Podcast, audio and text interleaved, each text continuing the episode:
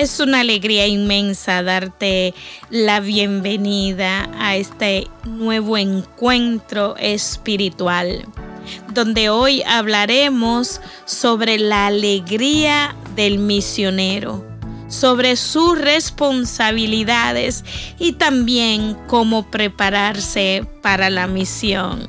Así que quédate con nosotros. Anunciar a Cristo es una fuente grande de bendición, de gozo, de alegría, a pesar a veces de el cansancio, a pesar de las inclemencias del tiempo, a pesar de los cambios de planes, a pesar de que hay momentos en que no estamos tan fortalecidos o sanos, pero la alegría de anunciar es una alegría plena. La iglesia católica nos enseña que ser misionero es una fuente de alegría y de realización. No sé si me escuchaste. Fuente de alegría y de realización. Si uno se siente realizado al anunciar el Evangelio. El Papa Francisco, él enfatiza la importancia del vigor y de la alegría misionero. Y lo dice en el documento Evangelii Gaudium. Y, él anima a los creyentes, eh, él anima a ti y a mí a superar los desafíos y a no permitir que les roben el vigor misionero. Escúchame bien, muchas veces por dificultades dentro del ministerio o dentro de la familia, se nos pierde ese vigor misionero. Y el Papa Francisco nos anima a ti y a mí a que debemos superar esos desafíos, a que no vamos a permitir que nada ni nadie nos robe el vigor misionero. La alegría que proviene de ser misionero se describe como una señal de que el Evangelio ha sido proclamado y está dando frutos. O sea, cuando tú estás feliz, te sientes realizado, realizada, es como una muestra de que el Evangelio ha sido proclamado y está dando fruto. Y en la oración litúrgica de las vísperas, para el comienzo siempre del mes misionero que vamos por ahí, ¿ah? el Papa Francisco invita a todos los creyentes, sin importar sus circunstancias, a hacer un regalo donde quiera que estén y con todos los que les rodean.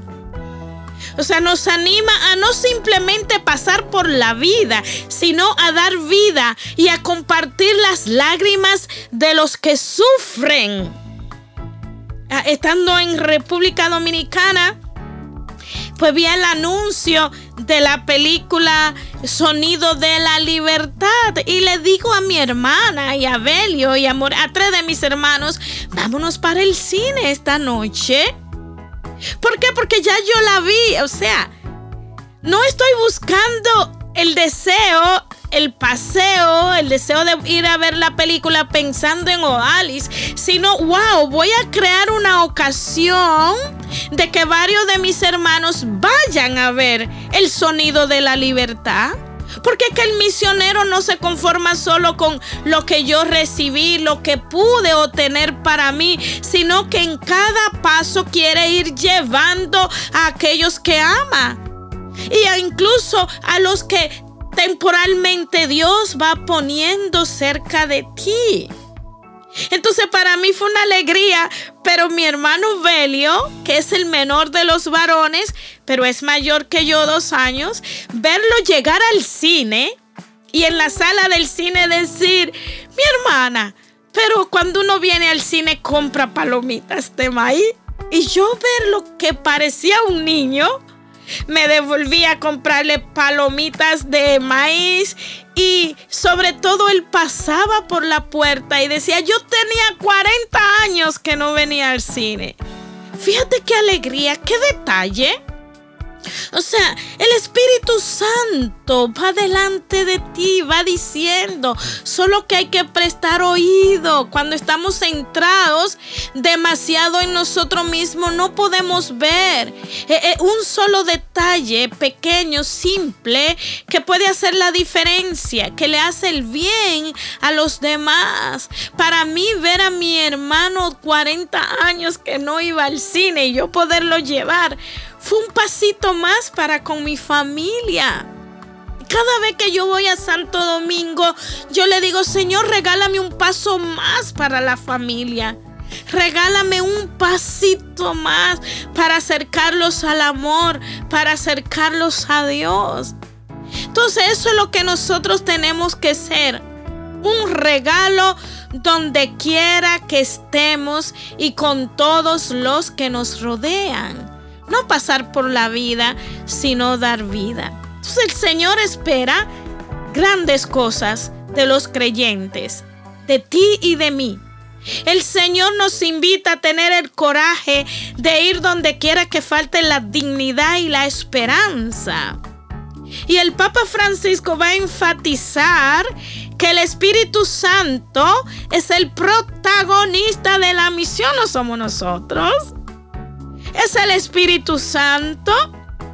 Es que es el Espíritu Santo va adelante, va haciendo las cosas, va desvelando, va abriendo los caminos, va derribando las montañas.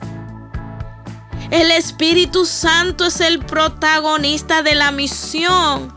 Y es que los creyentes deben ir con el Espíritu Santo, ya que el Señor no los dejará solos para dar testimonio. No, no, el Señor no nos va a dejar solos. Volver a mi patria para este próximo 4 de noviembre, conforme a la voluntad de Dios. Estamos orándose y poniéndonos en la mano del Señor ha sido un anhelo del corazón de tanta gente por más de ocho años.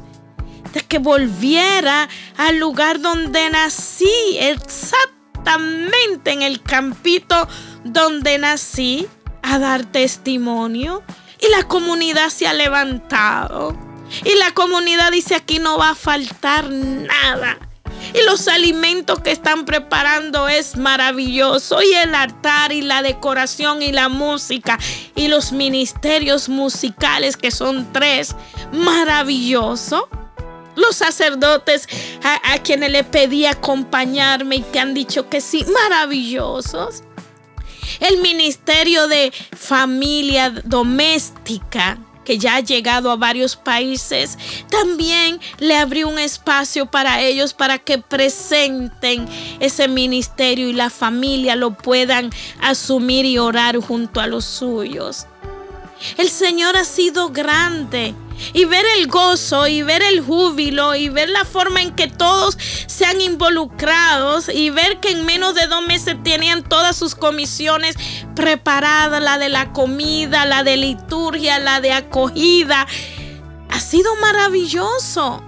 La gente no tendrá que pagar nada y ahí habrá de todo para todo el que llegue. Bendito sea el Señor. Eso el Espíritu Santo va adelante. Cuando le dejamos, le dejamos a Dios la libertad de obrar en nosotros, el Espíritu Santo va adelante.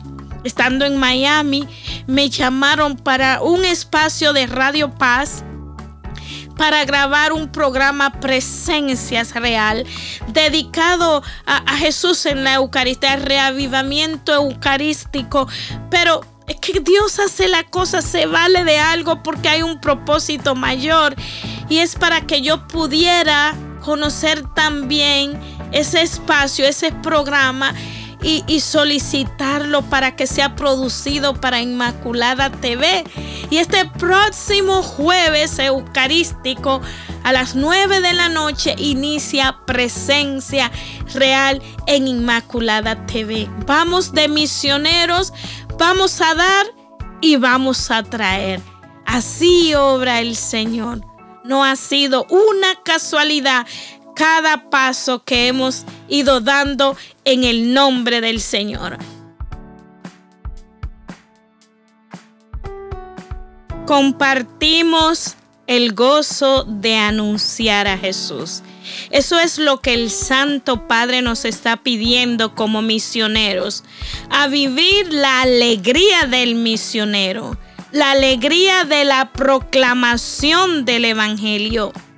También a asumir nuestras responsabilidades. ¿Y cuáles son estas, hermana Odali?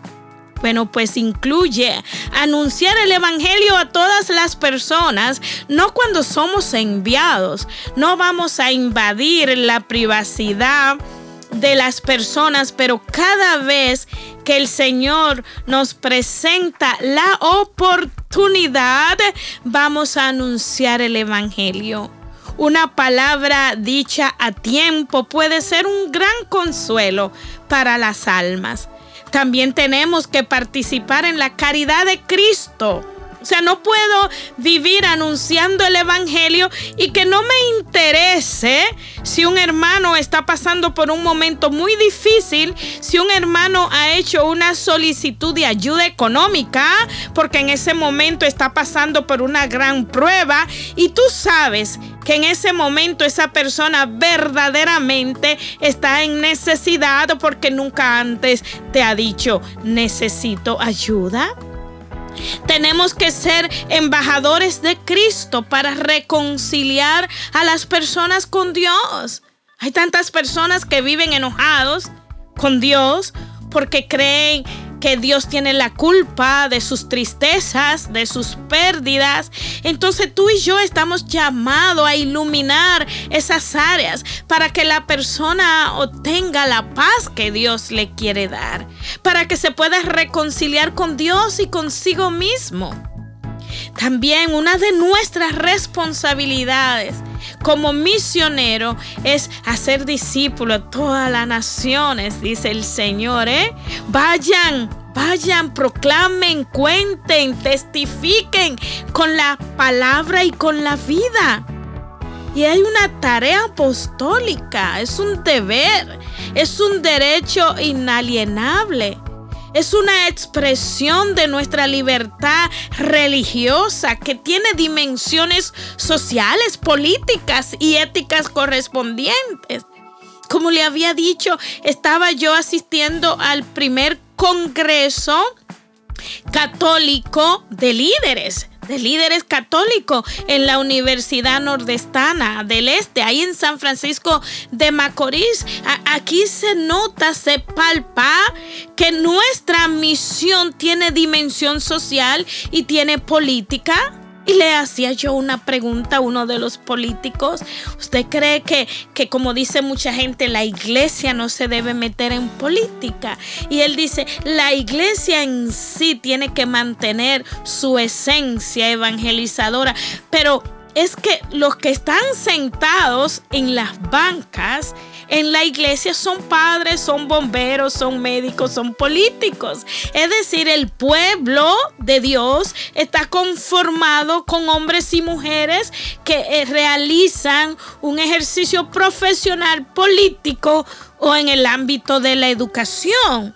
Y ahí debemos nosotros llevar el Evangelio. Ahí debemos nosotros llevar la palabra de Dios. Ahí debemos animar Ahí donde Dios nos ha puesto, hay que florecer. Tenemos que tener el coraje de vivir el Evangelio, de llamar a todos a la fe, de tener un espíritu misionero que promueva la difusión del misterio de la iglesia. Debemos tener una mirada puesta en Cristo crucificado recibir su gracia y no guardarla para nosotros mismos, sino compartirla con los demás. Puede ser que, que tu vida implique vivir en la pobreza o en la abundancia, en la saciedad y el hambre, pero que ah, podemos hacer todas las cosas en aquel que nos da las fuerzas. O sea, tú y yo estamos llamados a ser luz, a llevar la salvación hasta los confines de la tierra, a proclamar el amor, la misericordia y el perdón de Dios revelados en la vida, en la muerte y la resurrección de Jesús. Esta es la labor misionera. Es como romper el pan de la palabra de Dios para los pobres, para los alejados. Y, llevarlo todo con ese amor insondable que brota del corazón del Salvador. Por eso tú y yo, desde nuestros hogares, desde nuestras comunidades parroquiales, desde nuestra familia, desde nuestro trabajo, podemos cumplir con estas responsabilidades, con un compromiso personal serio con una respuesta adecuada a los grandes interrogantes del tiempo presente. Tú y yo tenemos que cultivar una intensa amistad con Jesús a través de la oración, a través de la contemplación y, estar dispuesto incluso a ir contracorriente cuando sea necesario. Decía el expresidente de Costa Rica en este congreso que acabo de atender en la República Dominicana, él decía, como presidente yo viví muchos retos y muchos desafíos en momentos donde tenía que tomar decisiones y que a veces no conjugaban con los valores cristianos con los que crecí y quise ejercer siempre mi liderazgo. Maravilloso, maravilloso. A veces vamos a ir contracorriente. Y también tú y yo tenemos que aceptar con apertura y amabilidad a todos los otros hermanos laicos que están dispuestos a trabajar en las misiones. Muchas veces no le damos apertura como si hubiera un celo. Muchas veces no nos preocupamos de su crecimiento como si viniera a quitarnos puesto y posición.